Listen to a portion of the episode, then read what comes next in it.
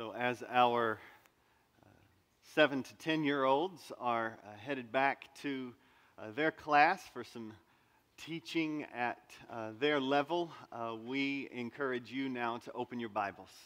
Open your Bibles to Matthew chapter 6. So, if you have a paper Bible, uh, Matthew is in the New Testament, it's kind of towards the back. If you are using an app, we use a version of the Bible called the ESV, the English Standard Version. And uh, Matthew chapter 6 is where we find ourselves today. Matthew chapter 6.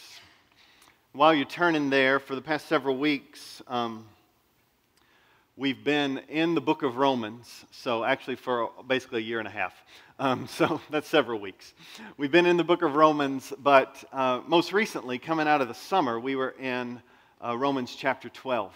And for several weeks there in Romans chapter 12, we've been uh, watching Paul, that's the author of the letter, hammer home this idea that God is doing something new. That God has sent his son to die for sinners, and he has been raised from the dead, and those who trust in him, the Spirit of God comes and lives inside of them and is doing something new in their lives. Doing something new, not only in their individual lives, but as we've already talked about in our covenant affirmation service, he's doing something new in the church. He's creating a new people, a new family, what we have called a gospel culture, which I first heard from uh, Ray Ortlund and Sam Allberry in their uh, podcast called You're Not Crazy. But I commend that to you. But we're talking about a gospel culture what is a culture? It's a, it's a culture is this collection of values and priorities. It's a collection that things that you do that define this sense of who you are. And we are all multicultural, every one of us. Some of us have the culture streams that come from the north, and yet we were rural, and so we have those understandings. Some of us have different racial cultures, so Hispanic, Asian, black, white, and all different spans all over the globe. We bring those kind of cultures in. We have wealth culture dynamics that come into play, rich and poor, and they come in and they bring, all of us are multicultural. But Paul is saying what he's doing special, what God is doing special, is that he's creating the church as a new culture. He's doing something new in them, and it's called a gospel culture. And we said just briefly, if I could summarize the entire chapter 12, which is like several weeks of preaching, okay? So just go back and hit rewind, but I'm going to give you the quick list. The gospel culture is it's shaped by grace, it's humble, it's honest, it's diverse, yet it's interconnected. It's one. It's loving, it's honoring, it's servant hearted, it's generous, it's joyful, it's enduring, it's prayerful, and it's peacemaking. One thing about that list is that it feels utterly impossible, and it is. Apart from the fact that God promises that's what He's forming in His people. That's what He's doing. But today, I just want to pour a little bit more water on the last two aspects of that gospel culture that we're a prayerful people and a peacemaking people. Specifically, that we are a praying, confessing, forgiving family. And that's where we're going to head today. Pastor Ron Jor, who is not here today, he's actually preaching at another church. Um, we have a gift that we have him as our pastor. And I am so thankful that he gets to preach here regularly. But we also have to let his blessings go elsewhere at times. So that's where he is today. Um, but I get the privilege to go through today Matthew chapter 6. Last week, he honed in on that one aspect of love. The church is just characterized by being a family of love both towards one another and outside itself. Next week, Pastor Travis will preach, and he will help us understand church's family and how we have a common mission, how we are on mission to love those outside ourselves. But today, I get this space to focus in on we are a prayerful, confessing, forgiving family. And I'm going to do that today from Matthew chapter 6. I take, uh, I have a, an, another kind of part time little job, and it's mowing grass. Those of you who are here from my neighborhood, you've seen me. You know that I do that. And I'm out mowing yards a lot. Well, one thing that I can do is I can mow the grass, but I'm not great at making grass grow. So, um, if you understand how grass grows, there are certain types of grass and certain types of flowers that, in order for them to grow in the spring, they have to be have seeds planted right now in the fall or towards the winter. And so that analogy is what I want us to understand as to why I'm going backwards towards what Jesus says in Matthew chapter 6. Romans 12 is the springtime. Romans 12 is the flowers growing, the grass getting greener in this brand new church in Rome and what God has promised to do there. But now what I'm doing is like, when did those seeds get planted that caused that grass to grow or those flowers to blossom? And I think we find the answers in Jesus' life and sacrifice, specifically in the Gospels. So we're hitting rewind. We're running to Matthew chapter 6. And what we're going to look at today is Jesus laying down the seeds for this gospel culture. He's dropping these seeds and said, This is what I'm forming. He hasn't even died yet in Matthew chapter 6, but he's living the perfect life that we couldn't live. He's showing himself to be worthy of being the only Savior that we could ever give our lives to. But what's happening now in Matthew chapter 6 is that the people have gathered together, and his followers are saying, Teach me. And so this is a famous passage found in what's called the Sermon on the Mount. The Sermon on the Mount is on a mountain, he's teaching. And what we have in the Sermon on the Mount now is something known as the Lord's Prayer. So we're in Matthew chapter 6. And what Jesus wants to drive home before we read this Lord's Prayer, this famous passage, is that a follower of Jesus is characterized by praying follower of Jesus is characterized by praying. You've heard this before. You probably, that makes sense. Yep. You talk to your father. You're a child. You talk to your father. That we, as God's church, are a praying family. This is the main impulse that he's pressing in on us. That's why he says in Isaiah 56 7, My house, that is my church, my, my house will be a house of prayer for all peoples. It's never meant to be monocultural, it's meant to be multi ethnic. But what's meant to characterize us is our diversity coming together in unity because we got one Father. And we call out to Him, we talk to Him. That's what the church does. So, we as God's church are a praying family. Now, we're going to get to the fact that we're also a confessing and a forgiving family, but right now, we just need to remember we are a praying family. And when I want to give you the on ramp into Matthew chapter 6, into the Lord's Prayer. He gives us two not tos and one to do. Okay, here's how not to pray, and then here's how to pray. Okay? So the not tos could be summarized like this Matthew chapter 6, verse 5. Don't pray to be looked at. He's not saying don't pray in public or don't pray in places where people can see you. He's pressing in on the heart. Don't pray to be seen. He says, and when you pray, you must not be like the hypocrites because they love to stand and pray in the synagogues and at the street corners that they can be seen by others. Truly, I say to you, that is their reward. So, what not to do? Don't pray to be seen. Where's your heart supposed to be? It's not supposed to be for the praise of people. The second thing he says is don't pray to be heard. And you're like, well, I thought kind of that's the point of prayer. Like, if you pray in public, it is kind of the point of prayer, right? Like, you do pray to be heard. Like, you want your prayers to be heard. He's saying, once again, don't pray to be heard in such a way that you are wanting someone to come alongside and say, man, that prayer was dynamic. That was amazing. You are one of the most spiritual people on the planet. And how did they try to do that? They thought by praying longer, it would get them more kind of religious points. So he was saying, in Matthew chapter 6, don't heap empty phrase on empty phrase. Don't just pray long. One pastor said, please, don't pray more than five minutes, but don't go five minutes without praying. And he's trying to press in on this, and that can be a law. Don't hear it as a law, hear it as the impulse. Don't make long prayers to be seen. Instead, live your life in a spirit of prayer. So now Jesus comes and says, Don't pray to be seen. Don't pray to be heard. Don't do this for others. Do this as a communion with you and God and as love for your neighbor. And so he says, Here's how to pray. I want to read the text and then I want to pray. Look at Matthew chapter 6, verses 9 to 15. If you're there, say, I'm there. Come on. Yeah, that's right. I gave you a massive on ramp. You definitely should be there.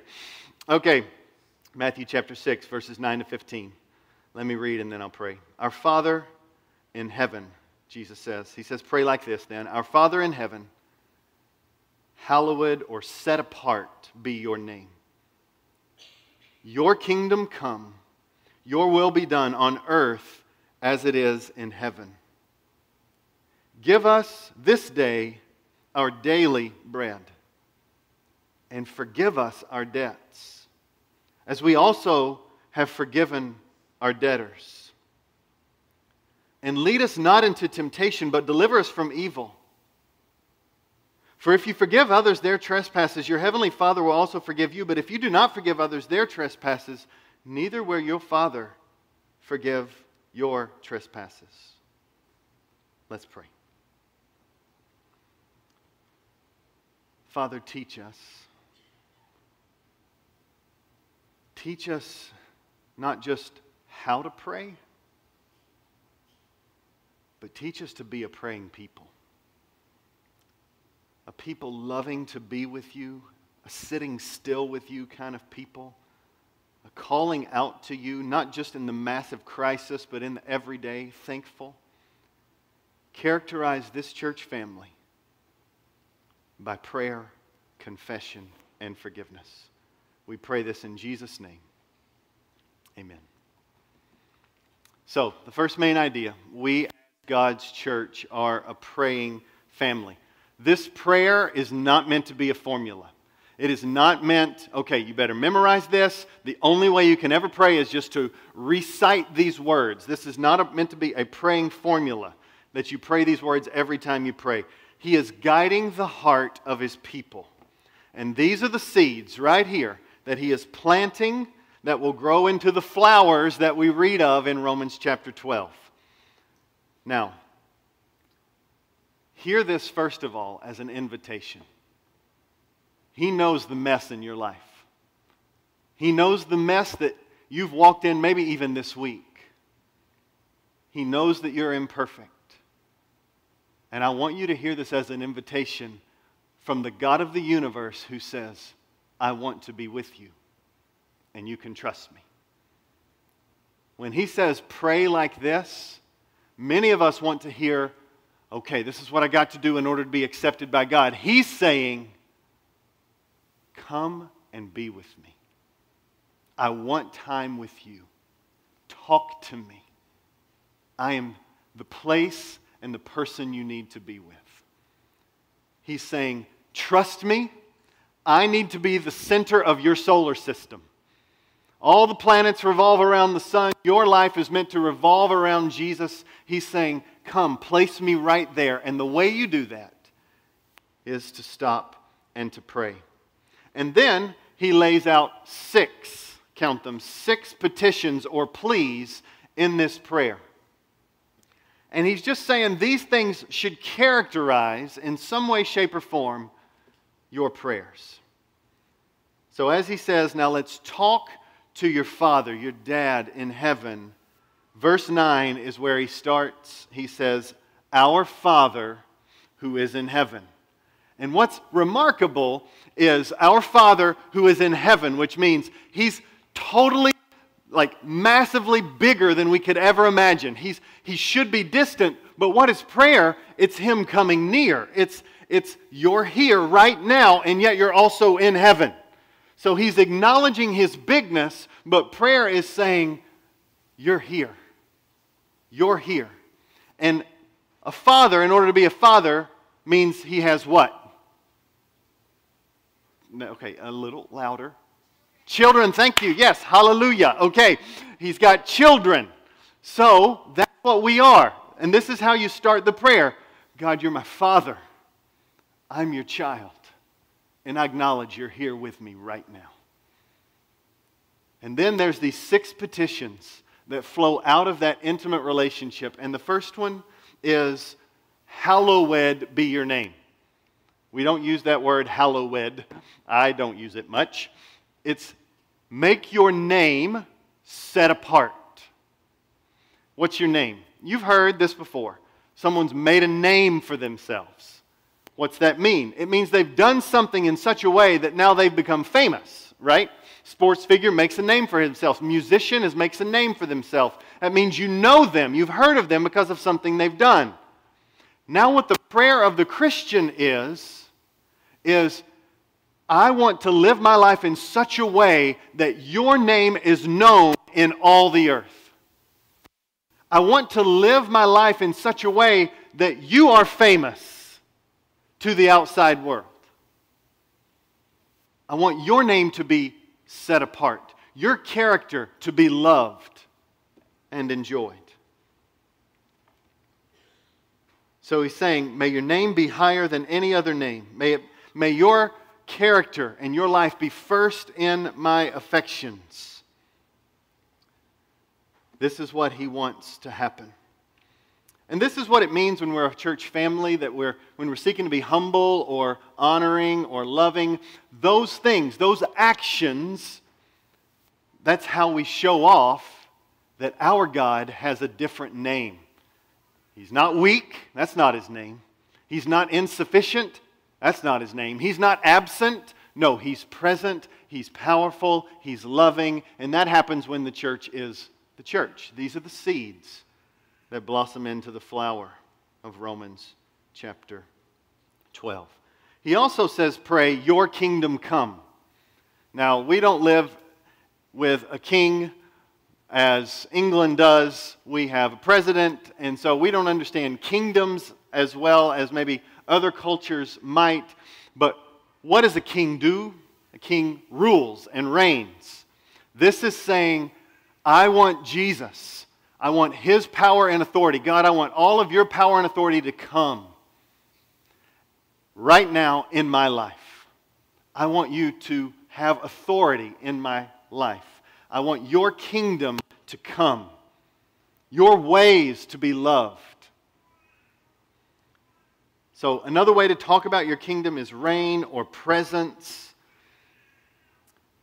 And the image that came to me is let's say you have a a dark piece of construction paper and you shine a light through it, nothing's getting through that beast. You're not going to see through it at all. But then you poke little holes. You're poking holes in it. And what happens when I shine that light, all of a sudden you start seeing that light shine through what was once an impenetrable wall. This is what God is saying through this prayer. He's asking that we would ask Him use our lives to poke holes into the brokenness of this world so that your light would shine forth through our lives into the darkness and that people would see how great you are. So our lives are meant to be the poking through in this piece of paper. And that's what we pray. God, your kingdom come so that your power and your presence can be seen on this earth. Your will be done. That is, that his people would follow his commands. As we talked about in the decision making series that we did earlier in the summer, this is not some secret will that we're trying to know what God has for our future. What he's talking about here is he's made really clear what he requires in his word. And the prayer right now is asking, Oh God, help me to do what you require. It's acknowledging, like, I, I struggle. This is hard. I feel weak. I feel tired. I don't want to love that person. I don't want to get up and serve my kids. It's hard to listen when I'm exhausted. It's hard to be faithful at work all the time. it's just hard. And yet, this prayer is, Oh God, help me. Help me. You are present with me. I'm acknowledging your presence. Help me do what you require. And so, these first three petitions are Father in heaven, May your name be what characterizes my life. That Jesus is central. Your kingdom come, your reign, your presence in my life, your will be done. Help me to do what you have called me to do on earth as it is in heaven. There's no sin in heaven. So, God, would you just like help me to be this picture of what might be, or what will be one day? Would what is in heaven break forth into the here and now? This is what the prayer is. But he keeps going. He keeps going. And he says, Give us this day our daily bread. The question is, how often is Jesus encouraging us to pray these prayers? And now he opens the window that it's daily. He opens the window to show us, give us each day our daily bread. There's a lot of things we do daily, at least I hope we do. Most days, right? Let's just throw in most because there are times that we skip certain things, right? Like we should sleep every single day. Sometimes, you know, we stay up, but we should sleep every single day. Our body has been wired to get rest. And some of you are like, and I want more. So I need sleep. It's just one declaration, just one way that we say with our very lives, God, you are God and I am not. Because the Bible says He doesn't sleep, but we do. So please, don't try to be God, get some rest, okay? He says He gives sleep to those He loves, so get some sleep. That's something that we do every day. Eat is another one, right? Yes. You're hungry, you like to eat. Well, that's what this prayer is saying. Give us today some food because it's an acknowledgement that we have daily needs. Other things that we might do every day, like maybe brush our teeth or talk to people, uh, Jesus is saying there's something that should characterize our lives daily. So, just like the joy of eating is meant to be a daily task, unless you're intentionally fasting, he's inviting us to say, I'm inviting you into the joy of daily communion with me. Now, once again, we love law. Like we love to just be, hey, just do this. Like pray at 11:30 and you'll be golden, right? But Paul has already taught us that the life of the Christian is not characterized by one moment of prayer a day, it's characterized by a lifestyle of prayer. One way that we say it here at, at TCC is that prayer is not just a ministry of the church, it's how we do ministry. And praying is not just one moment in your life, it's how you do life. You go about just spontaneous moments, structured moments saying, God, I need you. Help me right here. That's a prayer. You didn't have to fall on your knees. You didn't have to close your eyes. You didn't have to clasp your hands. Although sometimes, for those of us who are distracted, some of those things are, help, are distracting, some of those things are helpful. But you can be driving, eyes wide open, and say, Oh God, I need you. He's inviting us into a lifestyle of communion with Him because He loves us. He loves us. And so, what does prayer say? It says, I'm needy. I'm needy. In this room, if you're needy, I would ask for a raise of hands. Everyone should raise their hands. Uh, yes, okay, yes, you can just do it anyway. I was not actually going to actually ask, but now I did, and so yeah, just raise your hand. That works. You're needy. We're insufficient. We run up against walls all the time that feel so overwhelming. Emotionally, physically, we have limits. God is so great. He chooses to say, I want you every moment of every day. I just want to be with you. And so when we are low on supply, we go to the one who is never low on supply. His people are a praying people because they love their Father and they know how needy they are and they want to intercede on behalf of others. This is why Jesus emphasizes right here this kind of daily nature. Now, literally, let me translate what this uh, the Greek behind this uh, verse says. It says, Our daily bread, give us today. It's a different way of saying it. Our daily bread, that means the bread, the food that was there for us today. Now, Father, would you give it to us today? Why does that matter? What does that mean? It means that God knows exactly what we need and He's got the full supply. He's asking us to ask Him so that there would be a giving. The refusing to pray is like putting a cap on your water faucet and then going and lifting the water faucet and getting frustrated that there's no water coming out. Sometimes the way we view prayer is like many times how some of the other more legalistic worldviews are, where it's like, I do prayer so then God does for me. That's kind of how we do prayer. If I pray, then God will do something for me. This is not the way prayer is designed. Prayer is meant to say, I am desperate. There's nothing I can give to my God that He needs. I am actually asking for Him to just pour out abundance in my life because I'm so needy. And so, what we do many times is with our own works, we just feel like, okay, I've got to give to God, I've got to do this, and then if I do good for God, then He's got to give to me. That's not the picture that's being painted. He's actually just asking you to ask Him for an abundant flow. He's saying, Would you just remove the cap and talk to me? Just, just take it off, and then prayer is, receive. Just receive. He's not short on supply. He does not need you to add to his supply. He is telling you, I've got all you need for today, and I'll give it. Just ask. Just ask. Give today what I need today. That's the other aspect of this asking. Is that the promise is not tell me my future, give me everything that I will need tomorrow. It's Tomorrow's got enough trouble, today's got enough trouble of its own. We don't need to worry about tomorrow. Ask for today, and I'll give you everything that you need.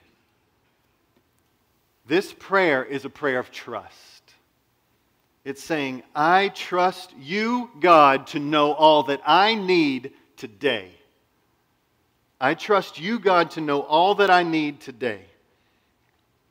I don't need tomorrow's needs, I need today. And you are the source of all that I need. I remember I was trying to, I've shared this story before, I was trying to make a decision for college. And I pleaded with God to just make it clear, like some sign in the sky, something that tells him which college to go to, and I didn't get that. But what I did learn was the lesson that I can trust that my God has me. And He's going to guide me into the place that I need to go. I remember in high school, I pleaded with God that He would give me a girlfriend. That didn't happen.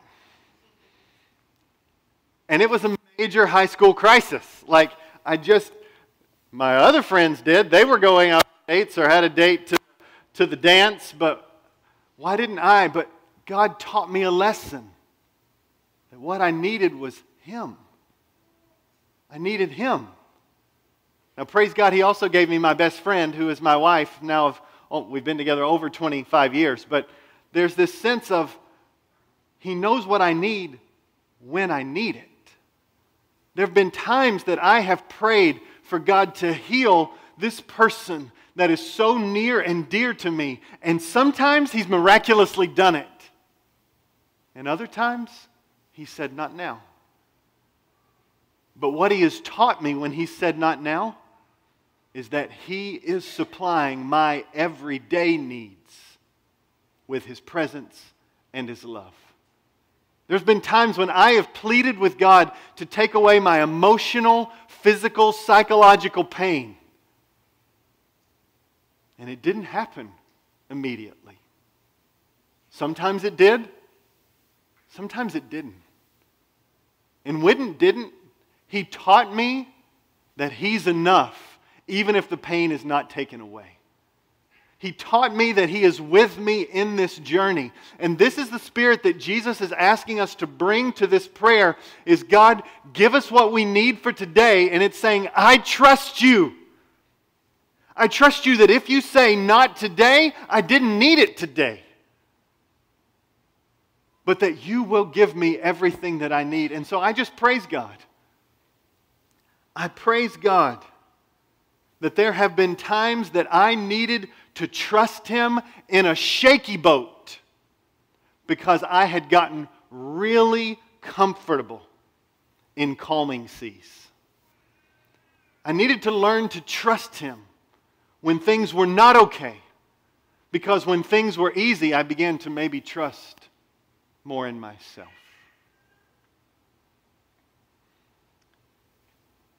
Dear friends, our Father hears and He loves us and He cares for every need. There's no thing too small. Don't just save the big things for Him. He's saying, Ask me for the morsels that you need to eat, for daily bread. And that picture of daily bread is a picture of ask Him for everything that you need and trust Him to supply what you need. One thing that I sometimes battle with is anxiety. This idea of fear. That God, I don't think this way. If you were to ask me, will God supply your needs? Yes, totally, 100%. But in the moment, I get irrational, right? Like my brain goes sideways and I get anxious.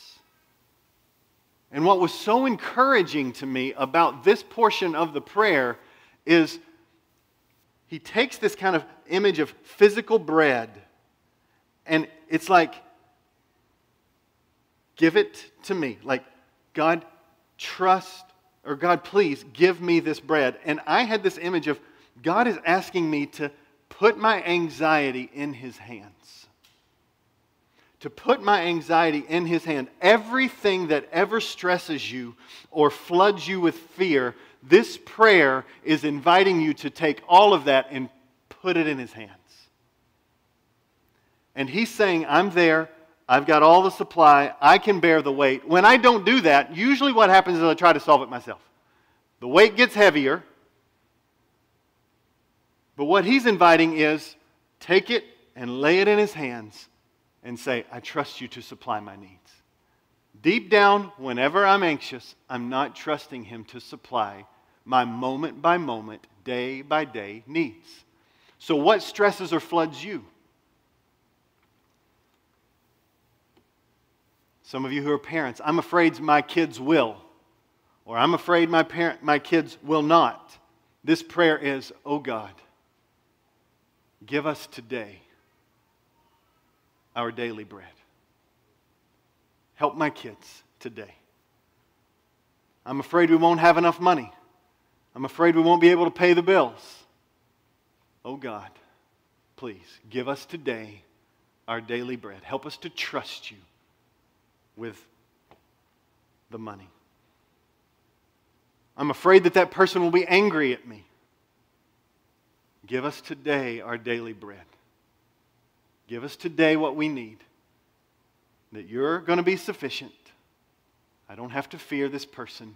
You're going to protect me or you're going to be with me, even if I'm attacked.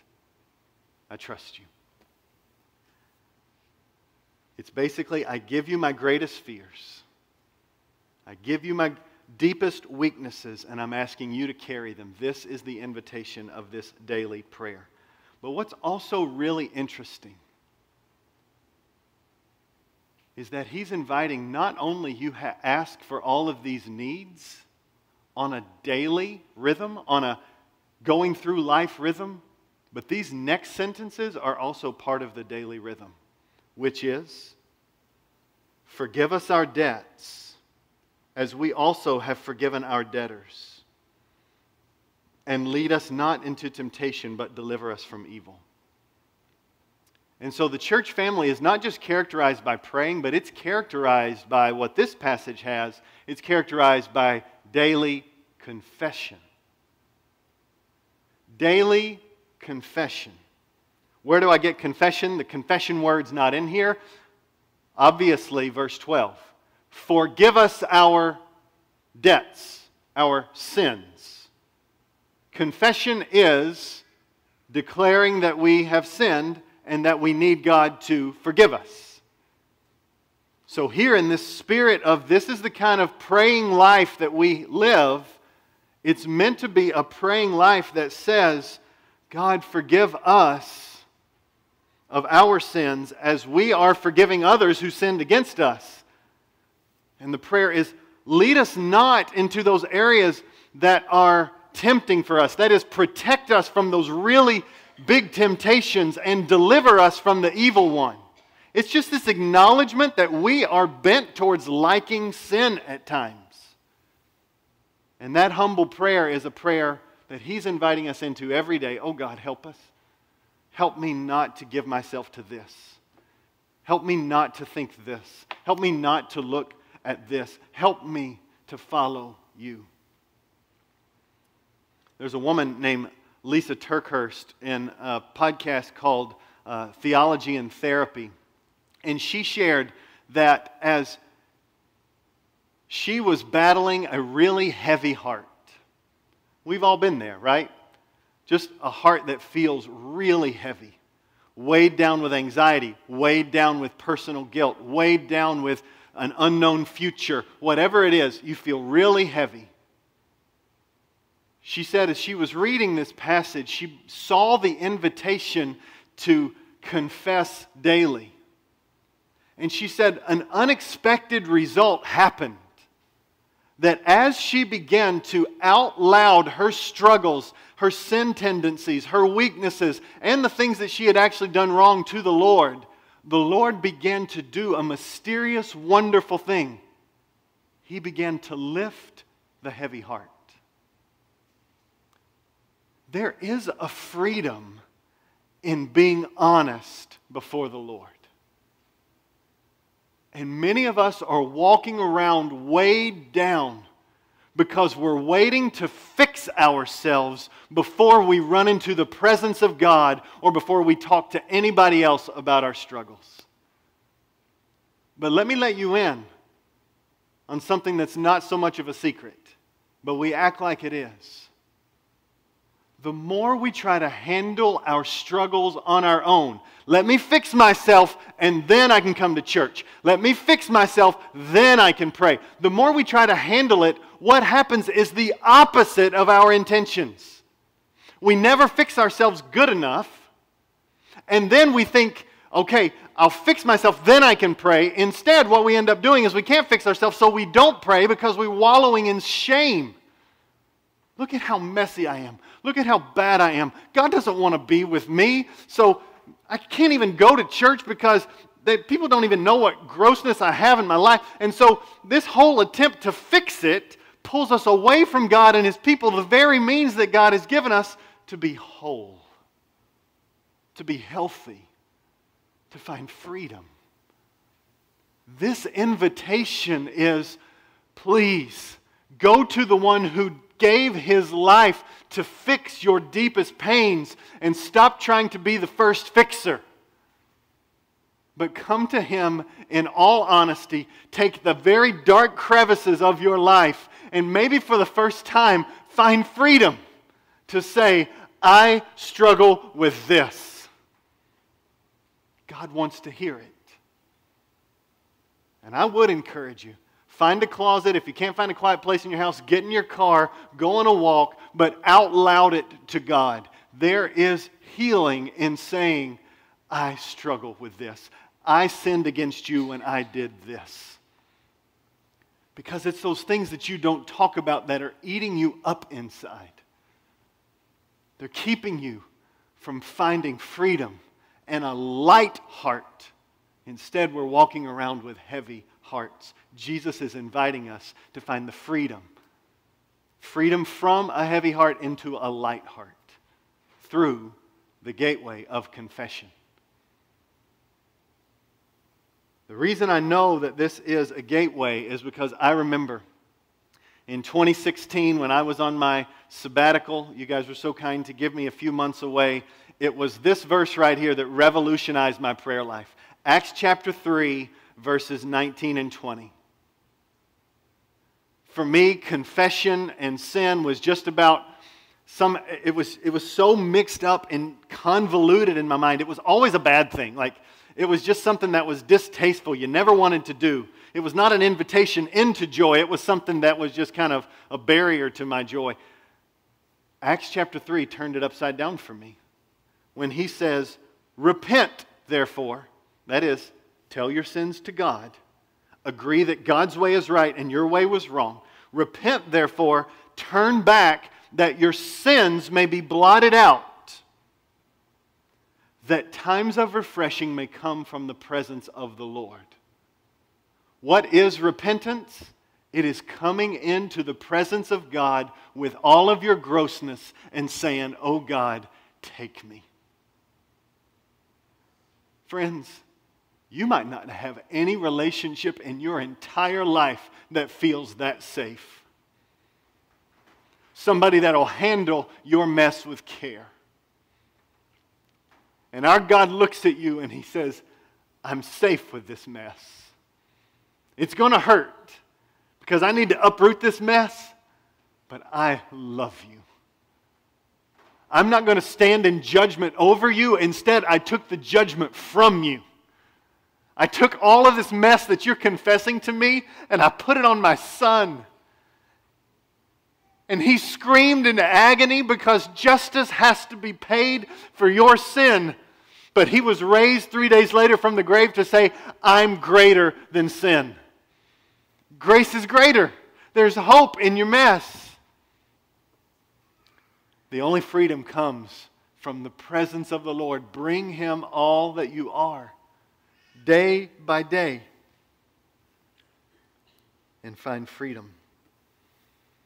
What's unique about this culture is that this culture was primarily a borrowing culture. It did not have a lot of assets that it gave. Most people who are hearing this were borrowers who were so far under debt that they knew they would never be able to pay it off. I remember being in college and I had saved up a ton of money. I mowed yards from age 13 to when I went away to college, and I saved up that money. And I went to a private school. I was able to pay off one year of college. It was a lot of money to me. Writing that check was very painful, but I was able to pay it off. But I still stood under a mountain of debt. I never forget. It was the generosity of my parents, as well as hard work after the fact.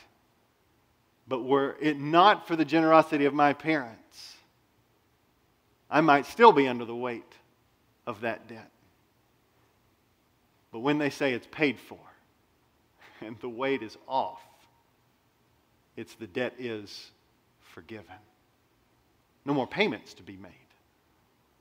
I'm forgiven. He's saying this can be the same with your sin. He uses the debt analogy. Every time we sin, we incur a debt with God or a debt against other people. How are you going to pay it off? His answer is you can't. Jesus paid it off. The way it's paid off is you confess your sin and you trust for Him to forgive you. It's free and he says, You're forgiven. It seems too good to be true. That's what he does. And it's meant to be a daily reminder. A daily reminder that God wants you to come, all who are weary and heavy laden, and I will give you rest. The way he does that is not only bringing the suffering of the world, but bringing your very sins to God and asking Him to change you. There's this one woman, her name is Tara-Leigh Cobble, who um, leads this uh, study called the Bible Recap. And she was telling a story of a friend of hers who struggled with one sin, this chronic sin, over and over and over. She was in accountability groups and she just could not overcome this one sin.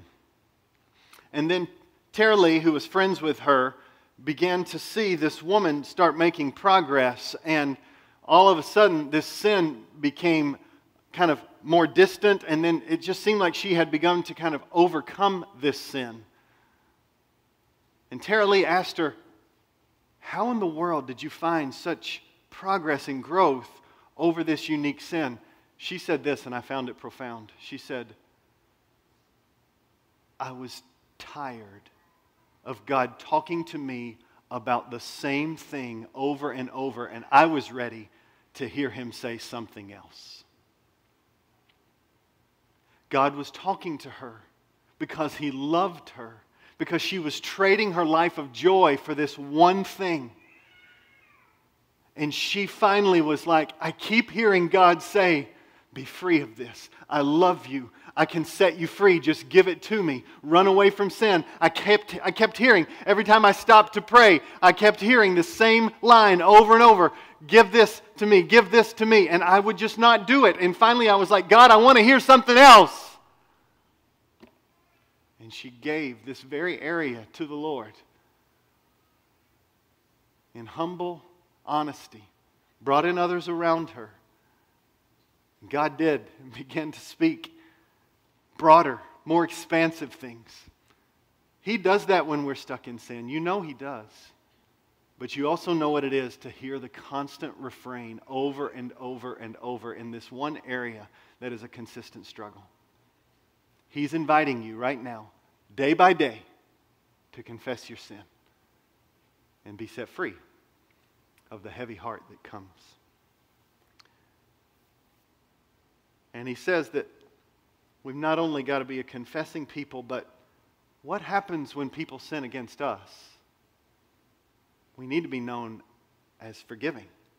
Because he goes on to say, if you forgive others their sins, your Heavenly Father will forgive you. But if you don't forgive others their sin, our Heavenly Father won't forgive you.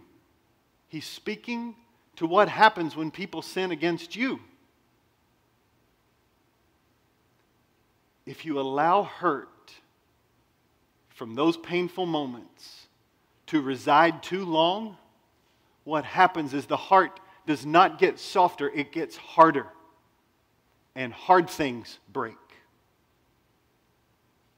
When I'm putting away the dishes at my house, we've got this one measuring thing that is just like all pliable and all flexy and all bendable. And I can nick it on the, the countertop and nothing's going to happen. But I can't tell you, a lot recently, we actually have gla- some glass cups, and I'll go to put them in the dishwasher and I'll nick them on the counter and like that. Why? Because hard things can break. When we nurture hurt too long, it's not don't be hurt. It's that you cannot harbor that hurt and allow bitterness to reside there. Take that hurt to the Lord. It's a process over time. It comes and goes. It might linger, but you know the difference between I'm hurting and I'm bitter. And when you allow that bitterness to reside there, your heart gets hard and hard things break. You feel like you're protecting yourself from all the pain that you've experienced, but instead, you're not protecting yourself. You're just hurting yourself.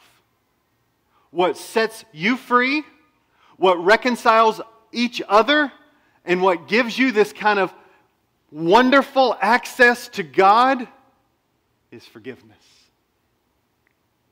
It's when you look at that person who has hurt you and you're able to say these three things it is, I have been hurt and the pain is deep. Oh God, come near to my hurt and watch Him comfort you. I've been hurt. The pain is deep. I need you. But number two, I have been forgiven of my sin. And God's love is greater than my sin. I receive your forgiveness of me. And number three, because I've been forgiven by much grace, I can forgive this person who has sinned against me. It's not deny hurt. No, you have to acknowledge it. Don't stuff the hurt. Give it to the Lord. Share it with those confided people that know you. But don't stay there. You cannot stay there as a means of self protection. Instead, you have to rehearse I'm not the only sinner in the room. I need God's grace. I need His forgiveness. And God, forgive me. And because you have, I can forgive others. It doesn't mean you don't have to set boundaries at times, but it does mean that you're not coming with an approach of self righteousness. I'm better than you. You're coming with a brokenness. I hate that that person was hurting so bad that they sinned against me in that way.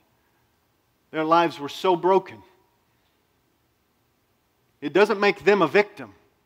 I'm deeply grieved over the tragedies that I know abound in this room. And God is grieved too. And He comes near to you in your hurt. And He is a God of justice who will make all wrongs right at the end. We can trust that. But when it comes to your heart,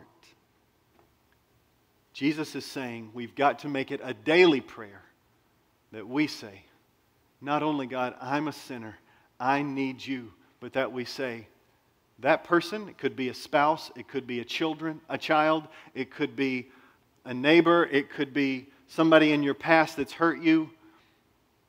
It's asking God to bring you to a place where you can say, I forgive them. I'm hurting, but I forgive them. And, dear friends, I want to remind you of this, and then we're done. In that theology and therapy podcast, they talk about fact and impact. To forgive someone of what they did is a fact. I forgive you for those actions. But it doesn't mean there will not be ongoing impact. Like you throw a rock into a pond, and what happens? The ripples keep going. There are impacts in your life from past trauma that keep going, past sins against you that keep going. Forgiveness is not simply a moment. That's why Jesus invites us into the prayer of every day. Forgiveness is a process.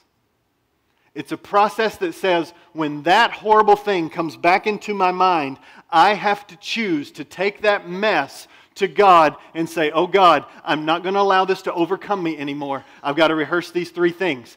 I'm a, I've been hurt, and this hurt is real. I'm a sinner, and your grace is greater than my sin. So God set me free to forgive. I don't want a hard heart. That's a process, and it could happen for years. But Jesus is inviting you that the year long, years long process of healing begins with being faithful in the everyday. That's what this prayer is inviting us into that we would be a family characterized by prayer, confession, and forgiveness. Radical forgiveness because we have been remarkably forgiven. Let's pray. Father, I just ask right now that you would remove from us the need to follow a formula and that you would just usher in this great moment of being with you. Father, we're your children. You are here and you are in heaven. Make your name famous. Make your character the central driving force of our affections. Would you please rule and reign in our hearts and in our church? and through us bring your kingdom on earth as it is in heaven. Break your light through into this dark world. Shine your presence into this moment. Father, you're the source of all that I need. You're the source of all we need. Help us to trust you. Help us to give our hearts to you today and to ask you for everything. And to believe that you are generous abounding in love, and that you will give us all that we need. Father, we confess that we have sin. Protect us from trying to fix ourselves. I pray that burdens would be lifted all over this place because you want all of us. And we can be known for the first time. So, Father, I pray. I pray that you would Help us to have the courage to bring our weights to you today and to have the courage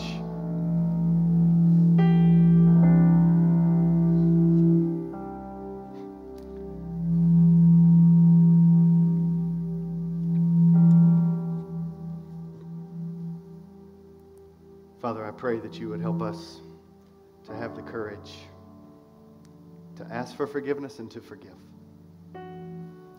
Let's just take a few moments right now and pray. Jesus wants all of you and he loves you. If you're a part of this church,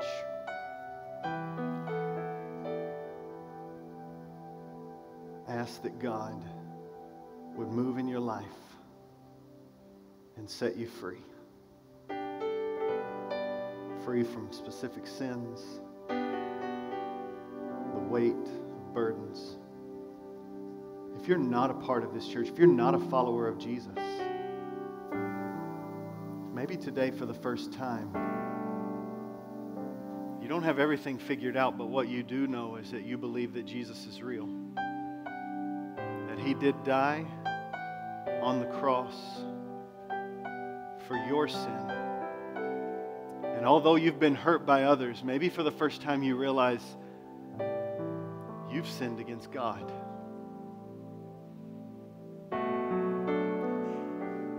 And you need forgiveness today. And what needs to move away from your mind is not how others need to be fixed, but how you need God to change you.